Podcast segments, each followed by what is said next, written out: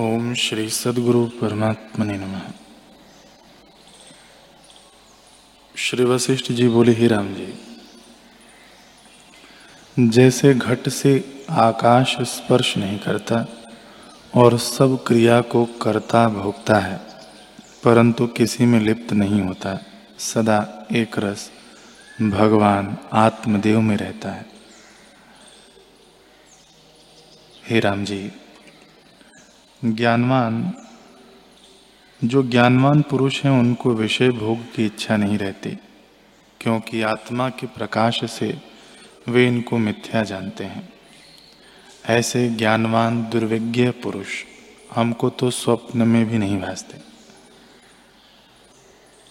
हे राम जी जैसे मृग तृष्णा की नदी को देख के मूर्ख मृग पान के निमित्त दौड़ते हैं और कष्टवान होते हैं तैसे ही जगत के पदार्थों को देखकर अज्ञानी दौड़ के यत्न करते हैं और ज्ञानवान तृष्णा के लिए यत्न नहीं करते।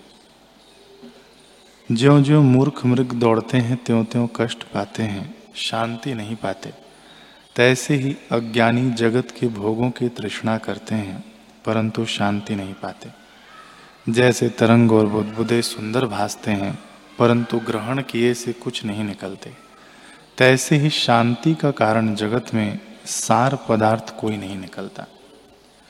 जड़ रूप अविद्या जगताकार हुई है, वह चेतन से अभिन्न रूप है, परंतु भिन्न किनाए स्थित हुई है।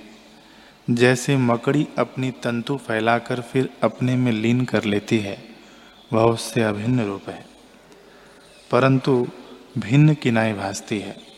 और जैसे अग्नि से धूम निकलकर बादल का आकार हो रस खींचते हैं और मेघ होकर वर्षा करते हैं, तैसे ही अविद्या आत्मा से उपजकर और आत्मा की सत्ता पाकर जगत रचती है। उस जगत में यह जीव घटी यंत्र की नाई भटकता है।